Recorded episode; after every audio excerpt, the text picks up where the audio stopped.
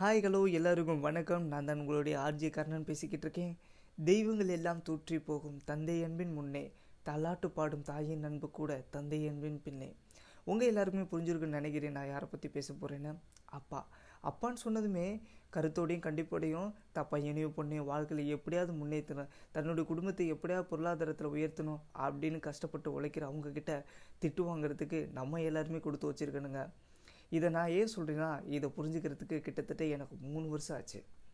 அன்றைக்கி என்னன்னு தெரில அப்பா செம்ம போதை. நேராக வீட்டுக்குள்ளே வந்தார். என்ன டென்ஷனில் இருந்தான்னு தெரில திடீர்னு என் கையை பிடிச்சி இழுத்து வீட்டை விட்டு வெளியே போடா. சோத்து திங்கிறியா வேறு ஏதாவது திங்கிறியா? ஏன் தான் இப்படி இருக்கு? அறிவி கட்ட நாயின்னு என்னை கண்ணா பின்னான்னு திட்டுறாரு.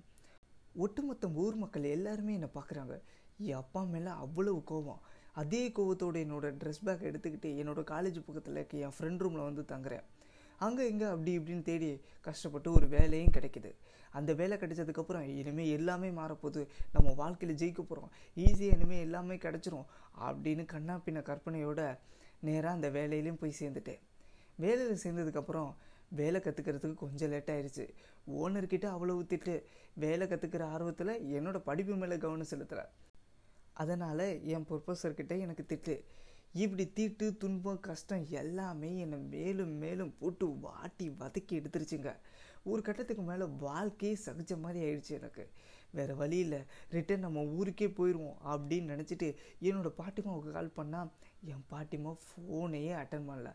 அவ்வளவு கோவம். எல்லாமே என்னை இப்படி பண்ணுதே நீயுமா அப்படின்னு என்னோடய ஃபோனை பார்த்து நான் ஒரு திட்டு திட்ட கடைசியாக எனக்கு வேறு வழி தெரில என் அப்பாவுக்கு தான் கால் பண்ணி ஆகணும்.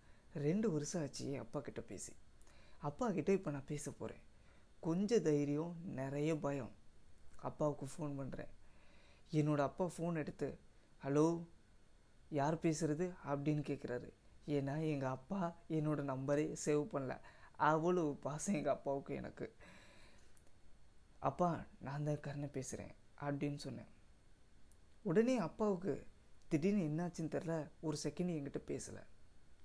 அப்புறம் கொஞ்சம் அவரோட குரலை கொஞ்சம் உயர்த்தி ம் சொல்லுப்பா அப்படிங்கிறாரு. எனக்கு ஒரே ஆச்சரியம்.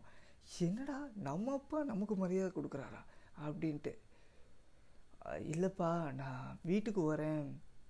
அதை சொல்கிறதுக்கு தப்பா கால் பண்ணேன். இவ்வளோ நாள் துரை பட்டணத்தில் தானே இருந்தீங்க? இப்போ என்ன புதுசாக ஊருக்கு? அப்படின்னு கேட்டார்.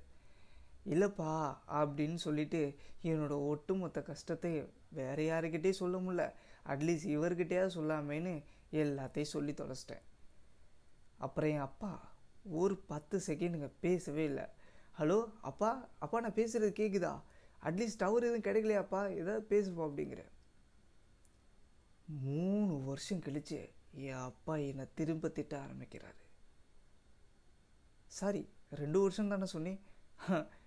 அதோட ஒரு வருஷம் சேர்த்துக்கோங்க. அறிவில்லை நாயே அப்படின்னு திட்டுறாரு.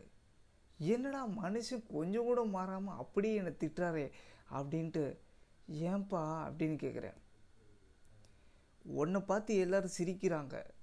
உனக்கு அவ்வளோ திட்டு விழுது. இதெல்லாம் ஒரு மேட்ருன்னு சொல்லிட்டு நீ திரும்பி நீ ஊருக்கு வர. நீ அங்கே தான் இருக்கணும். நீ வேலையை கற்றுக்கணும் படிப்பை ஒழுங்கா பாரு.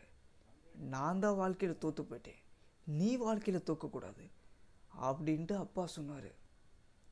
அப்பா சொன்ன அந்த வார்த்தை என்னன்னே தெரிலங்க என்னோட ஒட்டுமொத்த மயிரிலையும் மெய்சிலுக்க வச்சிருச்சு. நீ என்ன பண்ணியோ ஏது பண்ணியே தெரியாது. உனக்கான வேலையை நீ சரியாக செஞ்சு உன்னோட படிப்பை நீ சரியாக படித்து நீ வந்தால் மட்டும்தான் உங்ககிட்ட நான் திரும்பி பேச போகிறேன் அப்படின்னு சொல்லிட்டு ஃபோனை வச்சுட்டாரு. அப்பா சொன்ன அந்த வார்த்தை என்னன்னே தெரில. எனக்கு அவ்வளோ எனர்ஜி ஃபோனை வச்சேன். ரிட்டன் என்னன்னே தெரில. வேலையை ஒழுங்காக பார்க்க ஆரம்பித்தேன் ஓனர்கிட்ட திட்டும் குறைச்சலாச்சு. படிப்பில் ஒழுங்காக கவனம் செலுத்த ஆரம்பித்தேன் ப்ரொஃபஸரையும் என்னை பாராட்ட ஆரம்பித்தார் உங்ககிட்ட ஒன்றே ஒன்று சொல்லிக்கிறீங்க. உங்கள் அப்பாக்கள் உங்களை திட்டும்போது கோபத்தோடையும் அட்லீஸ்ட் கஷ்டத்தோடையும் அப்பாவை பார்க்காதீங்க. அப்பா திட்டும்போது கண்டிப்பாக அதில் ஒரு ஆயிரம் அர்த்தம் இருக்குன்னு மட்டும் நினைங்க. உங்களிடம் இருந்து விடைபெறுவது நான் தான் உங்களுடைய கர்ணன். அடுத்த ஒரு பதிவோடு உங்களை சந்திக்கிறேன். நன்றி வணக்கம். உங்களிடம் இருந்து விடைபெறுவது நான் தான் உங்களுடைய கர்ணன். அடுத்த ஒரு பதிவோடு உங்களை சந்திக்கிறேன். நன்றி வணக்கம்.